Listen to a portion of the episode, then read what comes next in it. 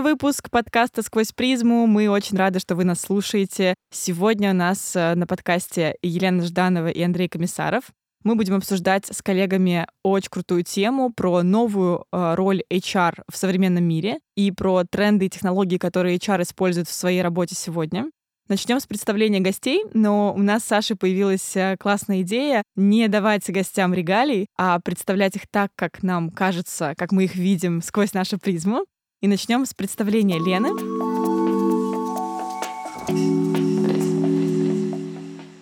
Мы с Сашей познакомились а, с Леной, когда делали один просто абсолютно крутой проект а, для, э, для коллег и для компании, где Лена работает. Она расскажет про себя сама. И меня что впечатлило, Саш, тоже отзовись, а, меня впечатлило, что Лена — это всегда человек, который смотрит далеко-далеко вперед и бесконечно мечтает. И эта мечта не просто вот я хочу и все, а это про я мечтаю, и я обязательно это сделаю. Да-да-да, мы, мы немножко в кулуарах с Леной это успели обсудить. Мы как раз у нас был небольшой диалог, что Лена знает, чего она хочет. Это очень важно, когда ты делаешь какой-то сложный проект. Очень важно видеть конечную цель и стремиться к ней бесконечно, не идти на какие-то даже иногда компромиссы, а продолжать ее добиваться. И тогда ты получаешь то, что до этого рынок или, может быть, там твоя компания, твои люди еще не видели. Мне кажется, это очень ценно. Лен, расскажи про себя сама. Я пока сижу, наслаждаюсь э, таким представлением. Спасибо большое. Мне кажется, одна из подарков э, это не только приглашение на быть первым в вашем подкасте, ну и получить такую презентацию себя как человека, Хочу поздороваться с нашей аудиторией. Всем привет. Да, меня зовут Лена. Я работаю в крупной фармкомпании. Более 15 лет в HR, и последние 5 лет я занимаюсь обучением и развитием. И часто меня спрашивают, какая у тебя позиция? А, я, наверное, бы сказала такой микс русско-английского ленинг-дизайнер. Здесь очень много всего, но то, что Саша с Юлей сказали, я стараюсь воплощать мечты мечты не только свои, но и сотрудников, э, для которых мы делаем различные решения. И одно из вещей, которые меня драйвит в последнее время, это делать не только программы э, обучающие, а делать атмосферу, где открываются сотрудники и делятся своим опытом. Это кредо по жизни, и мне это приносит очень много эмоций, энергии и удовлетворения и позволяет дальше продолжать мечтать и делать интересные, крутые проекты. Спасибо, Лена. Спасибо. И второй наш гость, Андрей Комиссаров. Э, такое же прекрасное будет сейчас представление без регалий. Андрей расскажет э, про, про свои регалии самостоятельно. С Андреем мы познакомились э, тоже при абсолютно нетипичных обстоятельствах в Сберуниверситете. Будет, будет сейчас скрытая реклама.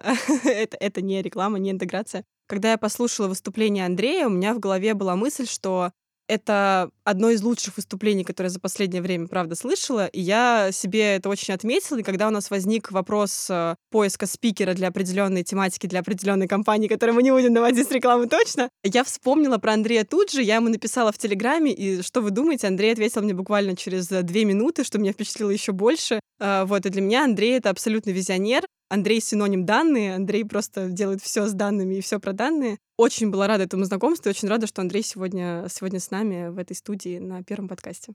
Спасибо, Юля, спасибо, Саша. Спасибо, что пригласили. На самом деле, действительно очень круто э, здесь с вами быть. Очень теплая такая атмосфера.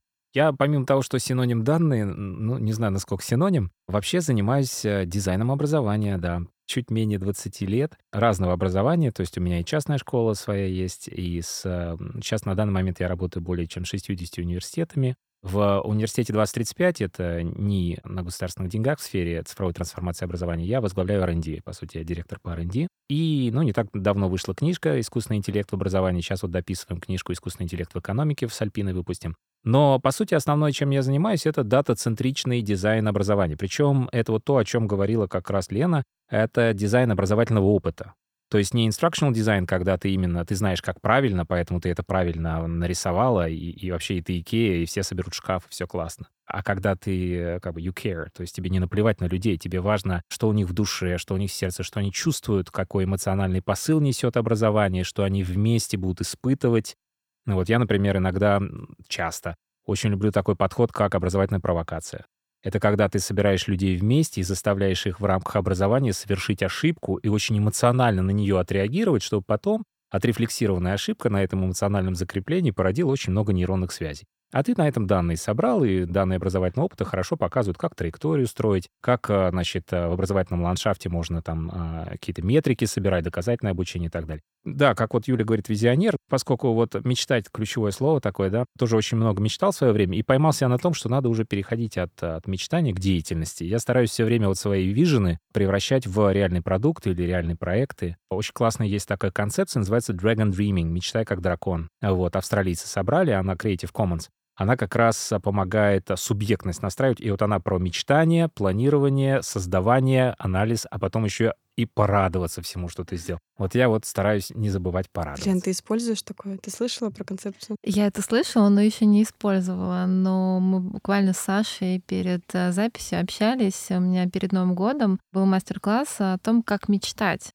По наблюдениям, как раз и проводя фокус-группы, стал наблюдать, что все хорошо с базовыми целями, но чтобы цель была со звездочкой, вот от чего у тебя будут порхать, не знаю, бабочки в животе, с этим сложно, а это же мечта.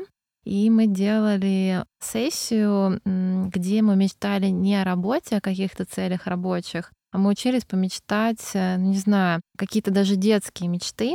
И там была технология, нужно было расшатать аудиторию в парах, чтобы они поделились каким-то невероятным фактом. Да, там приводились примеры, там я приводила пример я мечтаю управлять гидросамолетом, который летит на Мальдивы. Смелая мечта. Задача у Визави была, слушая мою мечту, да, тоже отрефлексировать, а как у него это отзывается, не отзывается. Плюс это побуждало другие какие-то вещи, что для него важно. И когда вот, например, я поделилась своей мечтой, это у человека совершенно неожиданная мечта возникла. Говорит, «А, слушай, тебя я себя поймала на мысли, что мне так хочется пройти по красной дорожке Оскара, надеть это красивое платье, и чтобы были камеры, и вот э, получить вот этот вот кайф. Это вот, наверное, было первое, и людей после упражнения, когда мы менялись в парах, было так сложно остановить, они просто наслаждались, и вот эта вот радость, энергетика, которая была, и все зарядились. Я говорю, ребят, а теперь следующее. Нету пределов, да, вы уже по ходу начали накидывать, а что можно сделать, чтобы дойти до своей мечты. Ну, там, я начала накидывать, по крайней мере, полететь на Мальдивы, познакомиться с Сразу управляющим гидросамолета, узнать, что необходимо, и начать сопричастность к этому, а потом уже идти к цели и управлять этим маленьким самолетиком. Я слетала на Мальдивы, я познакомилась... Я только не спросить, ты сделала, ты воплотила да, это? Я хотел спросить. Я познакомилась с капитаном, он мне сказал, что на самом деле это не так э, сложно, и если в следующий раз я прилечу, он мне даст управлять.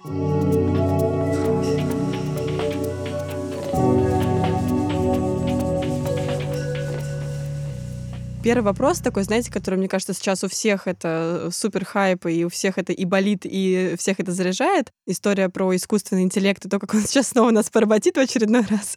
Теперь он поработит нас в образовании. И просто когда Лена сейчас говорила про то, как на тренинге люди получали эмоции, как они обменивались энергией между собой, я снова себе э, ответила, что, ну нет, искусственный интеллект — это чтобы нам помогать, а не чтобы нас поработить. Но э, тут расскажите, там, в любом порядке, кому как хочется, просто вопрос, э, как вы это уже используете, если используете, Андрей, я знаю точно. Елена, может быть, ты расскажешь, есть ли какие-то проекты, которые вот такие супер про будущее, про то, где уже внедрены какие-то новые технологии, и как ты, в принципе, откликается тебе это или нет, э, что ты из того, что есть сегодня нового, используешь в работе, и как это помогает тебе и коллегам? Ну, вообще, мне нравится создавать что-то новое. А, я все время говорю, мне неинтересно повторять одно и то же. Например, не знаю, как я подходила к задаче, была задача развивать культуру обратной связи в компании. Но вроде, что здесь нового, об этом говорится очень-очень давно. Как это сделать по-другому, не через классические тренинги и практику, для того, чтобы люди поняли, что это действительно, ну, прям критично, и качество твоих взаимоотношений с командой, с коллегами, с близкими улучшится.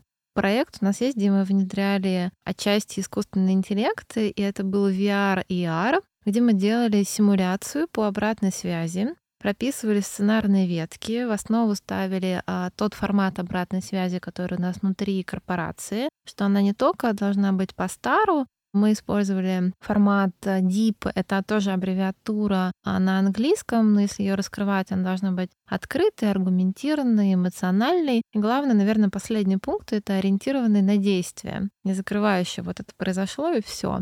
Это был новый опыт для меня и для компании в целом. И, и, конечно же, когда что-то новое, ты сталкиваешься с сопротивлением, да это не будет работать, как и что. И мы сделали э, диалоговый симулятор. Только мы его сделали в формате VR, наступила пора, когда мы все ушли на удаленку, и очки было не одеть. Но мы его быстро переложили на AR, да, когда можно с любого девайса, с любой точки, без очков, также потренировать этот навык. И мы давали обратную связь с нашему герою. У нас был герой под названием Петр, такой очень капризный. Мы так много зашили туда словарей, и слово «привет», э, как настроение было с вариативностью, по-моему, 10-15 вариантов. И когда мы делали фокус-группы, эти вариативности еще больше появлялись и запустили. знаете, спустя вот сейчас, ну, два с половиной года это рабочий инструмент, и даже ввели соревновательную практику между регионами, когда задача, ну, не знаю, выбить по максимуму набрать очков в этом диалоговом симуляторе там 30 из 30 и привести беседу ну, по всем правилам. Потому что ты помимо того, что ты общаешься с ним, он тебе отвечает и реагирует, и там некоторые утрированные ситуации, и ты ошибаешься. Это, Андрей, вот что ты говорил тебя это заставляет так. Я набрал 10 из 30, сейчас я ему все таки правильно дам. Сейчас потому что... дожарим его. Конечно. Что было очень важно, ты получаешь некое резюме, вот это, вот это ты хорошо сделал, вот это ты не дотянул. Помимо этого мы туда еще ввели как бы как навыки презентации, сколько слов паразитов ты сказал.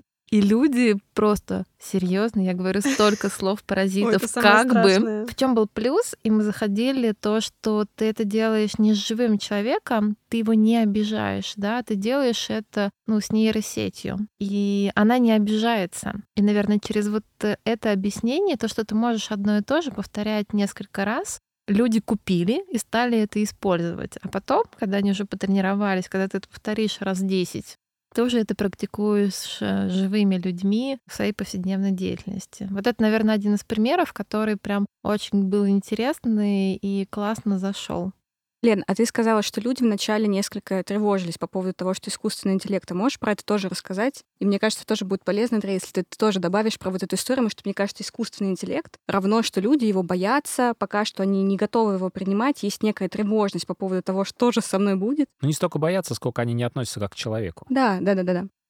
Ну, э, несмотря на у меня основная была аудитория, это люди, у которых э, первичное высшее образование это медицинское, фармацевтическое, и здесь э, они привыкли все через законы ну, природы, таких точных доказательных вещей объяснять. Материалист. И мы заходили через то, что тот, кто отвечает, это не живой человек. И мы объясняли технологическую сторону. Там словари, сценарные ветки, он считывает э, то, что вы ему говорите. Наверное, это была первая такая сложность людей убрать вот этот вот стереотип, э, то, что это робот. Угу. И второе — это то, что этот навык тренируется, ты идешь не сразу через живого человека, а через робота, и показать, что это тебе дает, какой это тебе дает результат. Прям как в медицинских исследованиях получается.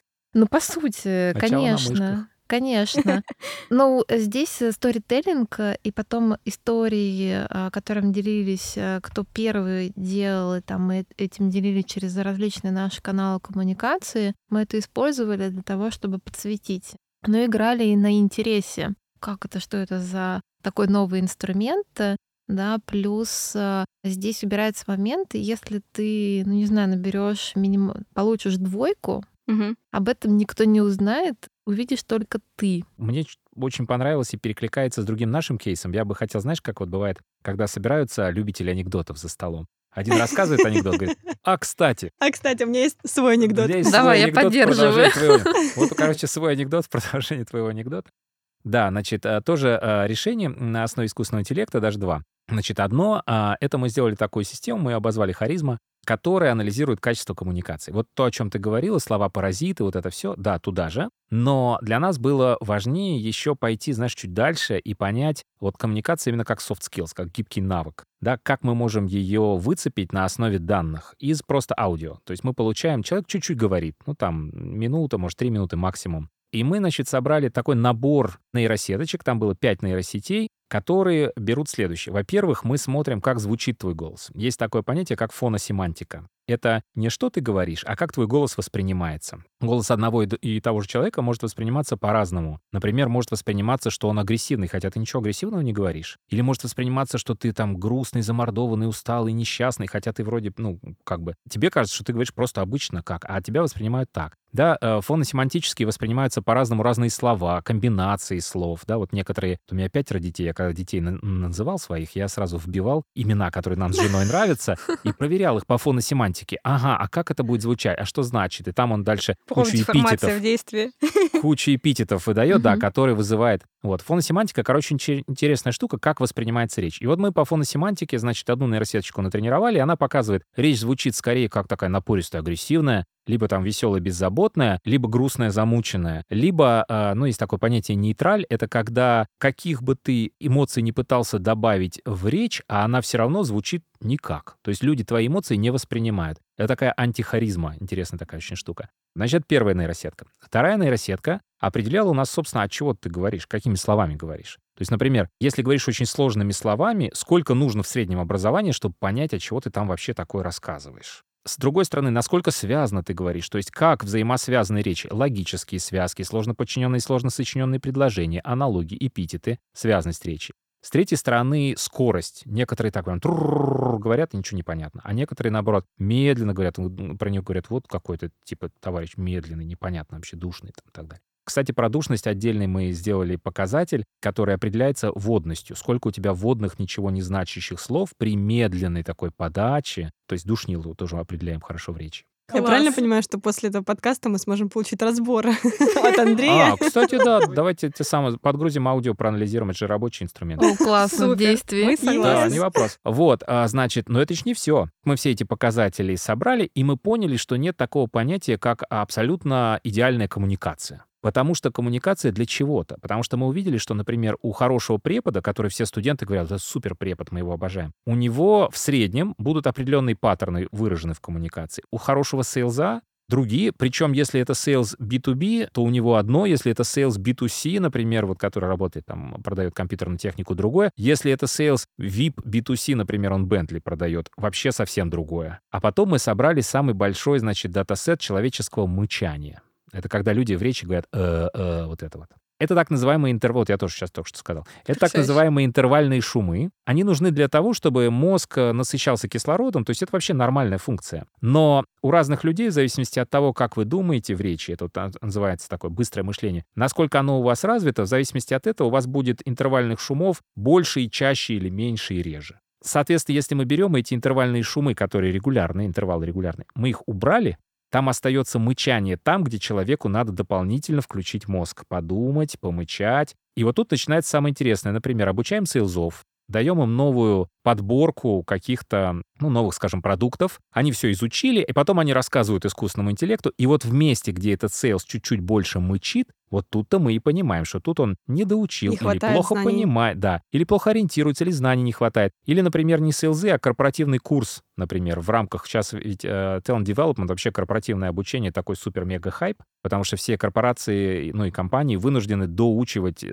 за вузами, ну или просто учить. Переучивать. Или переучивать, да, да. В общем, они вынуждены этим постоянно заниматься, это основной вообще тренд. И, соответственно, тоже нужно понимать, в каком месте человек усвоил, в каком не усвоил. И вот человеческое мычание это показывает, потому что мы, вылавливая эти кусочки мычания, понимаем, ага, вот здесь нужно задать дополнительный вопрос. И это вот ансамбль из пяти э, значит, нейросеточек, которые вместе работают и вот таким образом анализируют речь. И мы, соответственно, прикрутили эту штуку к ВКСу, чтобы там, где люди общаются друг с другом, их не просят сказать «дай обратную связь», они просто общаются. Можно было все это собрать, и мы его посмотрели, а где и как они общаются. Мы на этом собрали замечательный словарь, например, passive-aggressive лексики. А много нужно таких Такая звонков послушать системе, чтобы она выдала какие-то качественные данные? Да, ну, э, э, в зависимости от того, конечно, какой результат, но в среднем датасет — это 10 тысяч единиц. Ну, Улет. Как нормаль- столько собрать? Где, где, датасет. где в целом вы столько собрали Ой, людей? слушайте, это вообще элементарно. Конечно, ВКСов-то огромное количество. а, ну да, вы же, да, я поняла, что это звонки, количество звонков. Конечно. Ну, то есть мы берем компанию, у которой 500 человек. Да. У них есть у всех дейли, у них есть у всех созвоны там т-т-т-т-т. В день у вас происходит там ну, около 500-600 Не, ну, созвонов. уровень коммуникации огромный, конечно. Вот, и ну ты собрал, то есть это ну, вопрос месяца. Месяц коммуникации, и можно обучить датасет. Получить датасет, обучить нейросетку. Соответственно, это очень хорошо нам дает вот эти вот данные, которые человек давать не хочет, а исподволь мы их все берем. Соответственно, мы к ВКСу прикрутили и собрали тонну данных, а люди не напрягаются, потому что никто не просит их. А вот сейчас обратная связь. м. Слушай, ну это классные примеры, да, но здесь вот есть э, другая сторона. Там, Юль, был вопрос, а, когда искусственный интеллект не работает. Мгм. Можно много диагностировать, и мы тоже это делаем, но люди почему-то это не применяют.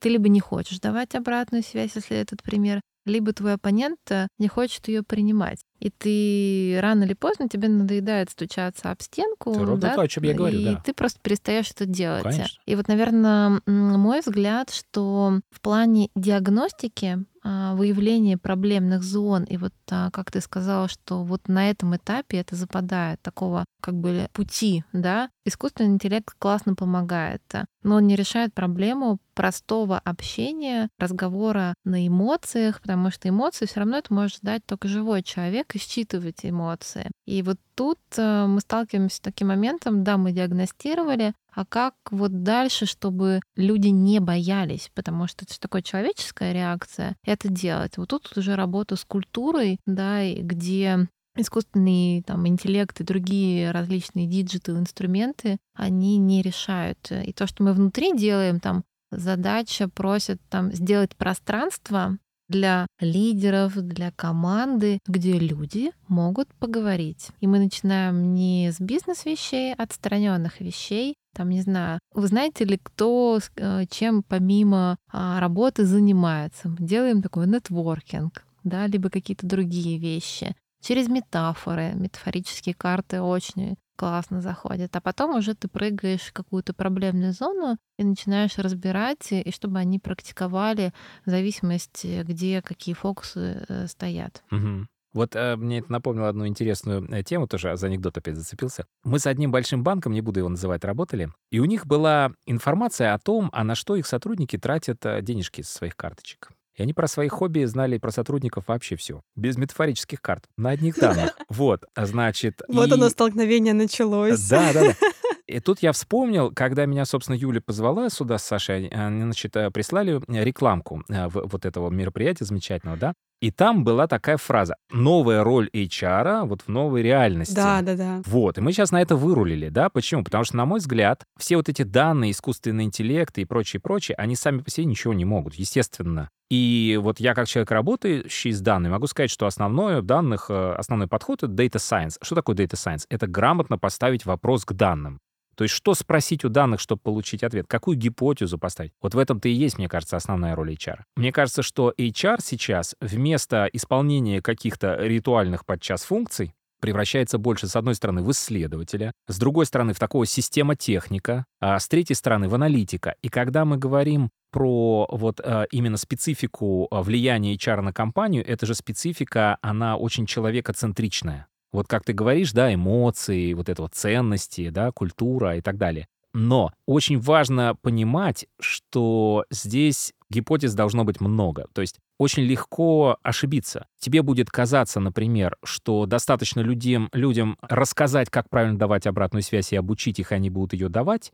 А может быть, в этой группе есть какой-то один лидер мнений, которому достаточно на всех посмотреть, и обратная связь магически закончилась у всех. Да? И как, как вот это вот выявить? Тебе же никто об этом не скажет.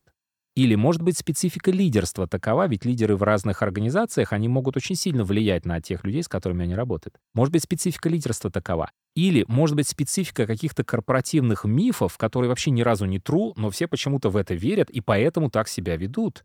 Да, и вот мы, когда начали работать с корпоративной культурой, а в университете 2035 одно из основных направлений, которое я веду там, это Digital HR. И в Digital HR первый, значит, инструмент, который мы сделали, это аналитический пакет для анализа корпоративной культуры. Корпоративная генетика у нас называется, потому что компания вот генетически все закладывает все вот эти штуки, они в людях сидят. И мы увидели, что гипотез этих может быть очень много. И поэтому для HR очень важно на данных перепроверять. И здесь мы можем что-то взять, например, из, вот как я говорю, цифрового следа, да, например, ВКС. Ведь люди просто работают работу, они просто общаются. Они не думают о том, что ты сейчас анализируешь или что-то, да. Это должно происходить из-под незаметно. Потому что э, время очень дорого, и очень часто HR сталкивается с проблемой, что ну вот, опять ты к нам пришла, требует, чтобы мы прошли какие-то тесты, а нам нужно вот у нас КПИ, вообще отстань от нас, мы занимаемся своим делом. Поэтому постепенно мы данные начинаем собирать не там, где вот сядь сейчас и пройди что-то, или приди на наше мероприятие, мы специально для тебя сделали классное, а чё ж ты не хочешь? Да, а, А мы о так том, старались. Что, а мы так старались, а ты не понимаешь. Да. О том, что работай спокойно свою работу. Все прекрасно. Мы сейчас все данные аккуратненько соберем, ты даже не заметишь. И мы на этом проверим свои какие-то гипотезы, и в конце концов выйдем на какую-то проблематику, и, в итоге все направлено на то, чтобы и люди были счастливы, и эффективность была выше. Ведь мы же все как... И те, кто с данными, и те, кто с HR, все работают на одно, чтобы людям было в кайф, а предприятие заработало денег. Слушай, ну, меня очень откликается то, что ты говоришь, я согласна, и я бы, наверное, добавила, что а, наша роль еще становится такого, как медиатора порой, нас вызывает там третьей стороной, посмотреть со стороны, плюс побить какие-то и бизнесовые идеи тоже со стороны, потому что то, что сейчас видно и в тренде, и то, что импонирует у лидеров, в их приоритетах фокусы на людей, доля фокусов на людей, там на английском это people agenda, процент этого становится больше, потому что они могут ставить любые цели, а кем они будут достигать этих целей? Точно. Только людьми. И говоря, а, ты затронул тему человекоцентричности, мы делали в культуре, там один из проектов, который я лидировала, мы заходили про клиентоориентированности. Вначале была философия, что там, мы будем ориентироваться там, на наших пациентов, а, клиентов. Хорошо, если мы внутри будем работать как слаженные организмы, и не будет вечного деления кто заказывает в кавычках банкет? Бизнес либо функция? Ну, это стандартная э, Да, тема. Да. Спустя, наверное, три месяца, когда мы сделали исследование, тоже пошли через э, личные встречи и групповые встречи, да, когда мы собирали проблемные зоны, мы поняли, что проект э, не про клиентоориентированность, а про человекоцентричность. Мы переназвали проект, да, там человекоцентричности. И для нас все был вопрос, что для нас значит человекоцентричность? Выработали четыре фокуса. Вот что для нас важно, когда мы стоим в позиции человек-человек. Это стремление помочь, уважение, это любознательность, это вариативность. И здесь как было так, чтобы все это как э, там, не знаю, уважение и честность. Да, классно, это все, ну, стандартные темы. Кто скажет, я не соблюдаю э, Я данного критерия, я тебя не уважаю. Уважение с честностью коррелирует так себе. То есть, если ты честен, ты можешь, должен человеку Да. сказать, что ты его ни разу не Но уважаешь. просто например. часто в компаниях ценности, они одинаковые. Нам наша была задача как бы донести, да, чтобы это со слов пришло в дело. Темы игр очень заходят, и в этом последние пять лет мы это м, подошли через игру где а, сделали симуляцию, это в онлайне, где была открытая регистрация, мы несколько серий игр делали, и было на кейс-стаде поставлено, где ты делаешь команды, и в командах э, у тебя от раунда к раунду ты выступаешь в одном раунде продажи, в другом исследовании, но ты в рамках одной компании.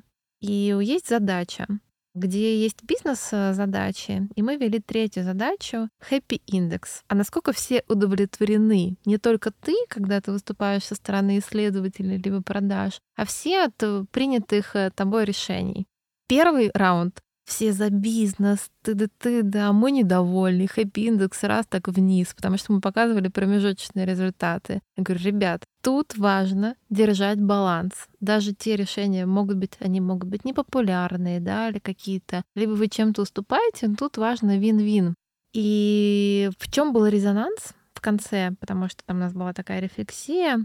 Первое. Спасибо, что дали возможность примерить а, другую роль мы в продажах, но мы вообще не понимали, э, чем там занимаются исследователи. Мы теперь поняли, у них такие-то такие-то проблемы, и мы будем, наверное, больше задавать вопросы какие-то и искать э, компромиссы. Плюс э, через формат этих игр, так как это была открытая регистрация, там могли быть э, сотрудники из разных городов. И вообще я познакомился с сотрудником, э, мы еще пообщались между, мы, я поняла, что там я могу через коллегу на Дальнем Востоке решить те или иные задачи и так далее. Это еще была и команда образующая. И сейчас, когда люди говорят, замечают, мы через лидеров уже шли, когда не только успешный успех, и когда у нас были факап встречи, они делились факапами. Лернинги. Просто это не сработало. Ребята говорят на встречах, слушай, ну ты сейчас вообще не человекоцентричен, ты вспомни, вот э, стремление помочь у тебя западает. Давай, ну, вместе подумаем, как можно сделать то или иное действие. Скорее вот тут э, роль HR была какая, что это собрать, подсветить и через, э, наверное, бизнес игра это как эксперимент показать, э, ребят, на цифрах. Смотрите, ваши показатели вниз. И их симуляция сподвигала, так, мы должны победить. Там все равно игровой механизм, да, а, мы должны выбрать то или иное решение, а потом это приземление уже на реалии.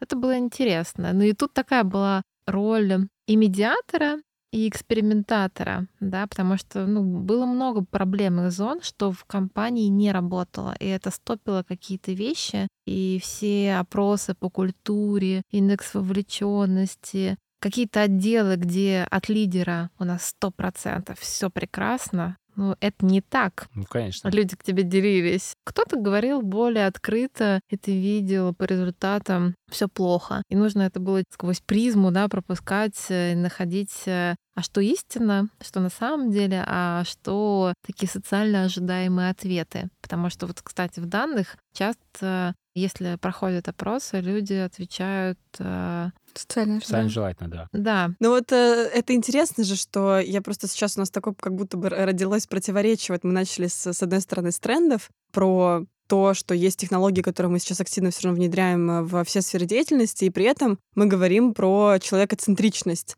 Вот как вы думаете, это вместе существует? Почему именно так? То есть для меня это про что? Мы начали активно внедрять технологии, но при этом, э, во-первых, нужны люди, которые смогут их внедрять, то есть э, нужно опять-таки переобучать, обучать людей на то, чтобы они могли это все использовать. То есть снова повышается роль HR как э, человека, который, как функция, которая должна быть действительно исследователем, действительно должна предлагать передовые э, вещи и быть тем самым медиатором и тем самым, не знаю, фасилитатором, который может бизнесу объяснить, как по-другому можно работать с персоналом. И при этом, получается, это уже сегодня не про, знаете, как есть, ой, ну такие проблемы, конечно, вот этих отлетевших ваших бирюзовых компаний. Вот я могу про нас Саша сказать, что хотя у нас очень маленькое агентство, у нас небольшая команда, но мы, правда, у нас не стоит даже вопроса, отправить кого-то на обучение или нет, провести ли командную сессию или нет, дать ли обратную связь или нет. У нас нет такого, что мы на это, не знаю, там, не тратим деньги, не тратим наши ресурсы. То есть это просто база. База быть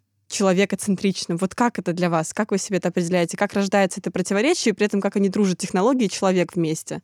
Сложный вопрос, э, отчасти философский. Я в основном работала в крупных компаниях, и есть одна из гипотез. В крупной компании большое количество начальников, э, если еще есть э, штаб-квартира в той или иной стране, здесь надо всегда находить э, такой компромисс. И много достаточно внутри такой корпоративной дипломатии. Почему темы поднимаются человекоцентричности, для меня это тема ценности человека. В принципе, это сложно развить. Это либо есть, либо этого нет. Внутри, когда мы говорим о культуре и там нашим проектам, мы подсвечиваем, что для нас это важно. И если ты это не соблюдаешь, люди так или иначе, они переходят в другие компании. Для них это некомфортно. И мы эту тему зашили также то, что нам важно, мы какие мы вопросы задаем и при приеме на работу. Потому что вопросов блок, когда ты не только смотришь на хардовые вещи ну, для той или иной позиции, ты смотришь больше на софтовые вещи, количество вопросов этой части, оно увеличивается. И то, чему мы учим, мы учим смотреть, чтобы человек, которого вы берете, помимо соответствия культуре, потому что это в команду и так далее, смотрели на потенциал. И тут талант адженда, как бы фокусы, Андрей правильно сказал, это тоже одно из таких э, приоритетных сейчас направлений, и реально идет борьба за таланты. Если тебе нужно развивать какое-то новое направление, кто вообще никто до этого не делал, ты не возьмешь готового человека. Ты смотришь на потенциал. Как этот потенциал померить, когда ты не знаешь человека в действии? Ты смотришь на его логику рассуждения, готовность, э, не знаю, быстро обучаться полученные знания сразу применять в работе. И у нас там, например, один из критерий потенциала, что для нас потенциал там это как раз вот готовность к обучению, не способность, а готовность. Потому что иногда человек способен, но он не хочет. Это стремление. Стремление — это не только расти, но стремление это в плане интереса, да, стремление брать больше и так далее. И третий блок — это осознанность. На самом деле это самый такой вот крышесносный блок для менеджеров. Как померить эту осознанность? Есть она или нет? Насколько человека не только как он воспринимает обратную связь, а, а запрашивает ли он на себя обратную связь, есть ли изменения, да, понимает ли он свои сильные, слабые стороны, там, фокусы развития, понимает, куда ему дальше идти. Это все из диалогов. И вот на этом строится не только с кем мы работаем внутри, но и кого мы берем. Таких людей не может быть сто процентов, потому что это сложно, если у тебя будет вся команда только из талантов. А, это сложно в управлении, да, но по нашим данным и по там, различным также исследованиям это где-то в среднем 10-12% от а, общей популяции сотрудников. Это высокий процент, действительно. Да-да-да. Ну, у нас сейчас а, это 9%. Это тоже очень много. Наверное, одна из там сейчас ролей HR — это помочь бизнесу выявить этих людей, управлять этими людьми, и последние два года мы больше даже вкладываемся, понимаем, что эти люди про себя хорошо знают,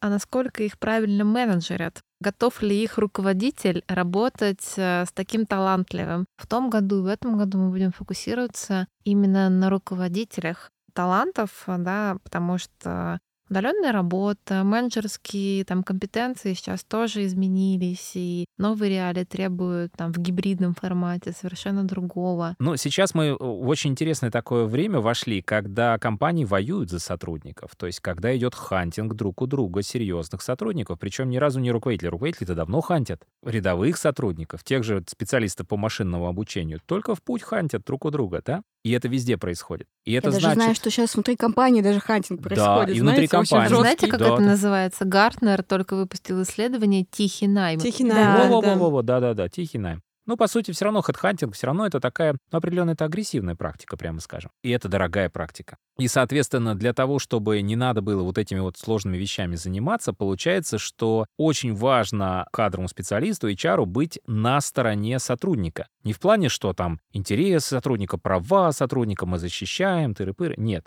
А в плане, что интересы бизнеса — это на самом деле интересы сотрудника, это ценности сотрудника. Если сотрудник не разделяет ценности его с, с этой компанией, он уйдет. Даже если мы ему денег больше заплатим, он уйдет, потому что рано или поздно скажет, вы вокруг все токсичные, я не хочу с вами дело иметь. Это то, как сотрудник управляет своим рабочим э, временем и свободным временем, да, work-life balance. Очень многие сотрудники, приходя, ой, как классно, я всегда мечтал, я на вас буду работать. И как пошел, как впахивает, значит, впахивает, впахивает, впахивает перегорел, все, помер. Ну, в смысле, что не хочет больше работать, ходит, грустит, вот он депрессия, вот у него там коронавирус или еще что-нибудь, и понеслась. И, не в нету. ресурсе. И не в ресурсе, да, и не в ресурсе. И кто будет следить за тем, чтобы человек сам себя не загонял? В том числе, да, это должен делать HR. То есть, разумеется, HR не обладает миллионом глаз, чтобы каждому сотруднику, значит, за спину зайти и посмотреть, а что там у него происходит. Это должны делать данные. Вот. И в этом смысле, ну вот функция HR, она быть на стороне сотрудников, потому что только так ты можешь быть на стороне своего а, нанимателя, своего руководитель? руководителя. Вот. А руководитель в этом смысле, он, эм, у него сложная функция.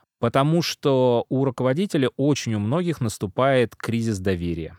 Могу ли я доверять сотруд... Могу ли я доверять новым сотрудникам? Я их знать не знаю. Их вчера ко мне привели, а я должен им доверять. А еще и нейросеть их наняла, и даже должен Да. я доверять ей, получается. Ну, ну вот, конечно. Ладно, мне там HR что-то посоветовали, но вот с этими тремя оставшимися, слава богу, остались, остальные семь что-то свалили, зараза, как же так? Но с тремя-то оставшими мы прошли огонь и воду и медные трубы, они-то самые настоящие, они костяк, а это что такое, какие-то новые непонятные. И в этом смысле роль кадрового специалиста, она еще более сложная, сложная, потому что нужно, как вы говорите, вот очень правильно, дипломатия, да? Очень дипломатично. Сотрудниками не нужна такая дипломатия. Вот с этими руководителями очень дипломатично, очень мягко объяснить человеку, что он категорически не прав и что то, что он делает, разрушает компанию. Но нужно сделать это так, чтобы он не подумал о том, что вы на самом деле это ему сказали. Нет, вы не этого ему сказали. Это была игра диагностическая, и в игре выявилось... Метафорическая, я так понимаю. карты. Да, да, метафорическая карта. Совершенно да, там. верно. Вот, да. И в этом смысле роль э, HR, она очень сложная. Мне кажется, что вот сейчас опять вернувшись к искусственному интеллекту, да, у нас же в этом году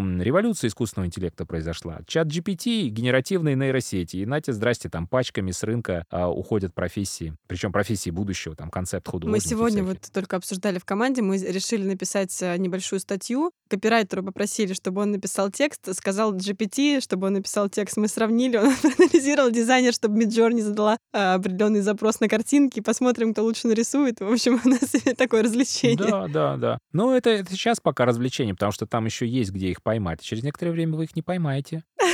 Вот, и, и Мы все. пытаемся успеть. Ну, можно успеть, да.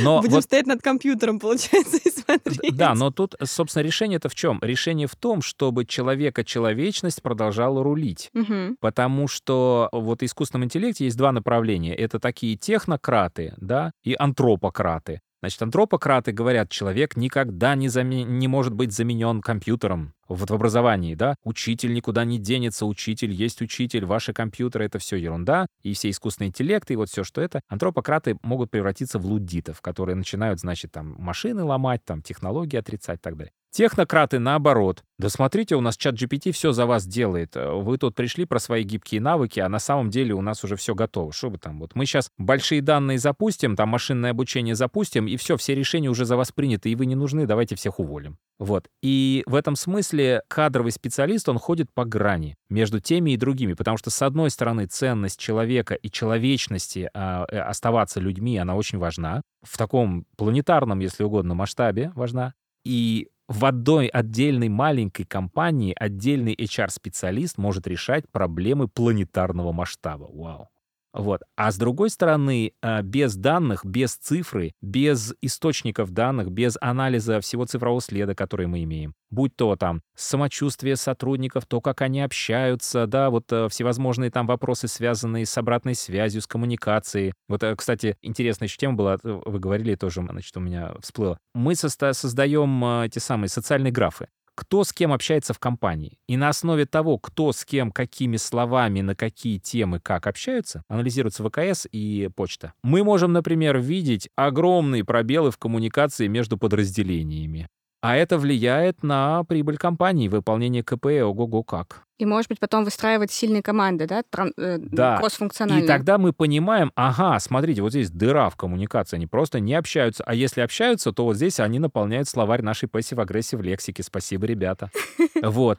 Значит, и, и вот эти все данные, они необходимы. И поэтому вот HR — это такой, получается, специалист, который существует в двух мирах. В мире людей он должен быть на стороне людей, и в мире данных, потому что без данных он не может быть на стороне людей. В мире корпоративном, потому что он понимает, какие у корпорации стратегические цели, и как именно он или она, HR, может их помочь реализовать. И в мире сотрудников, которым корпоративные цели, может быть, не очень важны как таковые, но без них они не будут выполнены. Ну вот, это очень интересная роль. Просто мне кажется, что вот то, о чем мы говорили, осознанность, вот эти вот все, вот talent development, да, вот самых главных талантов нужно отбирать и делать HR-ами. Потому что все вот эти качества, а, специфика — это, да, адаптивность, осознанность человека, центричность, а, да, определенный уровень доверия, а, дипломатичность, коммуникация, они все необходимы для HR. И HR нового поколения — это очень интересный специалист, которых, может быть, не так много по факту надо в компании, конечно, потому что всякие простые процессы, типа, ну вот мы сделали автоматизацию рекрутинга, она 100% закрывает потоковые позиции, да,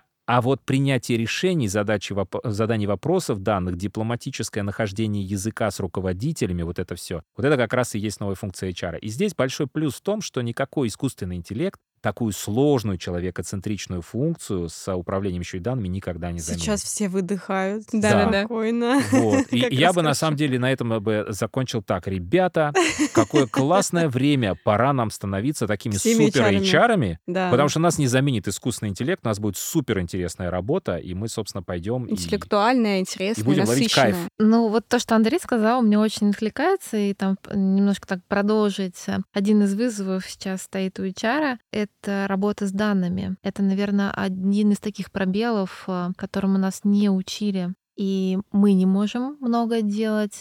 Часть, и тут важно и сформировать запрос. Что ты хочешь узнать из данных? И через это там э, учимся потому что мы а, достаточно там хорошо там собеседование, какие-то другие вещи, да, и так далее. Ну а как считывать данные, как ставить э, запросы партнерам, которые там используют последние технологии, потому что это не всегда есть внутри компании, это порой не нужно. Это, наверное, один из вызовов, чему а, нужно учиться, и то, что мы даже внутри HR команды обсуждаем, какая компетенция у нас проседает, э, это HR-аналитика, да, не только мы, где меряем, по каким причинам уходят, с каким там возраст, э, там, не знаю, гендерные, либо какие-то другие, да, моменты, а что нам еще поможет, э, чтобы люди у нас оставались, как улучшить, вот мне очень называется взаимодействие внутри командах. Там, например, я для себя сижу, так мысленно а, делаю заметки. Классно, когда можно проанализировать, э, кто с кем общается, а где проседает. А, а это, в принципе, одна команда, и у них есть не только индивидуальные цели, и общие цели. Но почему-то они не общаются. Да, даже внутри команды, что говорить про Да. отделы, а тут даже внутри бывает, что западание Конечно. серьезное. Да, да. Это, ну, вот, наверное, вот, э, вот то, что отозвалось, э, да, а, у тебя. Это действительно очень классное направление. Это не только в HR. Я вот сейчас делаю точно такой же курс для ученых. Data Science э, for Scientists фактически, да. То есть мы смотрим, как э, ученые могут э, работать с данными лучше, потому что в науке это сейчас вообще ну, бомба. Даже если ты внутри компании пытаешься понять, как, например, представить данные так, чтобы лидеру было удобно с ними работать, нужно сначала CastDev провести. То есть внутри компании CastDev провести. А, а что он вообще делает с данными? А какие решения он принимает? А как он хочет их? Ты можешь дать ему слишком много данных, он в них утонет. Ты можешь дать ему слишком мало, он скажет, ну и что, это мне ничего не говорит. То есть нужно вот just right, вот Мгм, точно сколько мгм. надо. То есть это очень интересная такая функция, когда вот чтобы построить эту дата-центричную систему, ну HR в том числе, грамотный HR, он еще и маркетингом немножечко отработает, только внутренним маркетингом, где заказчик является лицо, принимающее решение, управленец компании. Я бы вообще сказал, что вот э, то, что сейчас нам показывает чат GPT, в частности, да, это то, что образование должно гармонизировать мышление. И когда мы говорим о том, что у нас вот в образовании должна подниматься субъектность человека, то есть человек, вот мы начали с чего? Мы начали с мечтаний. Говорили про Dragon Dreaming, про мечтания, да. Вот субъектность — это что такое? Ты умеешь захотеть, потом запланировать, потом сделать, потом проанализировать, что ты сделал, ну, и, и пошло дальше на цикл. Вот, вот эта субъектность, она очень важна, но при этом очень важно, чтобы была гармония между тем, в каких мирах ты живешь. Мы сейчас все учимся жить в разных мирах. У нас есть сейчас вон виртуальные миры всевозможные и компьютерные игры. Те, у кого есть дети, понимают, что с детьми нужно говорить на языке совершенно другом, потому что они живут в компьютерных играх. Для них это важно. И если ты что-то можешь в этом языке говорить, то ты как бы становишься своим, свой-чужой, такой прям интересный деноминатор с детьми. И вот это умение жить в разных мирах, думать в разных мирах, адаптироваться к разной деятельности, оно становится очень важным. Прежде всего, конечно, для HR, потому что, как я говорил, человек посередине, но и, и в принципе. Ну, а мне-то здесь повезло, я по второму образованию синхронист, и я как бы это, привык это делать. Андрей, а завершая нашу дискуссию, очень жалко ее завершать на самом деле, но просто уже твои слова звучали как такое очень хорошее пожелание и напутствие. Помечтай сейчас еще, запланируй что-то себе на год. Тут как ты решишь, в формате для себя, для индустрии, для просто что тебе важно на этот год? Ух. Ну, я, значит, э, постепенно начинаю возвращаться. У меня пошел на, на, на цикл, на определенную рекурсию. Я одно время был серийным стартапером. И у меня были идеи, мечтал, значит, идею реализовал, компанию на этом построил, продал. Еще одну идею нарисовал, компанию построил, продал. Это был такой, серийная такая тема. До тех пор, пока я не сделал ту компанию, в которую так влюбился, что не смог ее продать. А потом я с этой компанией долго работал, она моя собственная до сих пор. Сейчас я возвращаюсь к тому, что вот опять хочу начать делать вот такие вот идеи компании. Опять хочу начать вот под каждую идею создавать проект, но только, может быть, не для того, чтобы быть вот серийным именно предпринимателем а да, а для того, чтобы эти вещи обретали крылья, чтобы они летели, чтобы они шли вот в народ, в люди. И я, собственно, почему пошел в 2035 в государственную компанию на государственных деньгах, потому что я надеялся, что тут федеральные проекты, и можно на всю страну сделать что-то такое прям вау классно. И мы действительно сделали ряд очень крутых проектов. Вот. Но в этом году я бы, конечно, хотел попробовать вернуться, может быть, немножко к стартаперству и попробовать поработать больше в консалтинге, вот в таком вот методологическом. То есть э, у меня к этому очень душа лежит. А все это делается ради одного, ради того, чтобы люди испытывали кайф. Я сам кайфую от этой работы. Дух авантюризма все еще присущ. О, да. Вот, я сам от этого кайфую. И, соответственно, все, все заточено на то, чтобы сделать так, чтобы людям было классно работать, классно учиться, классно взаимодействовать, чтобы всем было классно. Вот э, все дата-центричное, на мой взгляд, оно должно вот в этом. Люди рождены, чтобы быть счастливыми. Но искусственный интеллект, как и все остальное, должно в этом помогать. Потрясающе, Лен. What about you? Лена, кроме дата-центричного HR, мечта. Вот у меня отзывается, что Андрей говорит, ну, у меня мечта сменить позицию и стать директором по счастью. Mm. Так это одно и то же прямо. И а, есть такая концепция путь героя, и, наверное, все а, зовы, которые есть, а, в этом году идти по этим зовам, потому что э, слышать его и идти, да, это может быть совершенно в другие, может быть, ипостасии, а это может быть тоже и консалтинг, потому что мне интересно пробовать новое. И вижу потенциал и внутри себя, и интерес э, других компаний в том числе. Плюс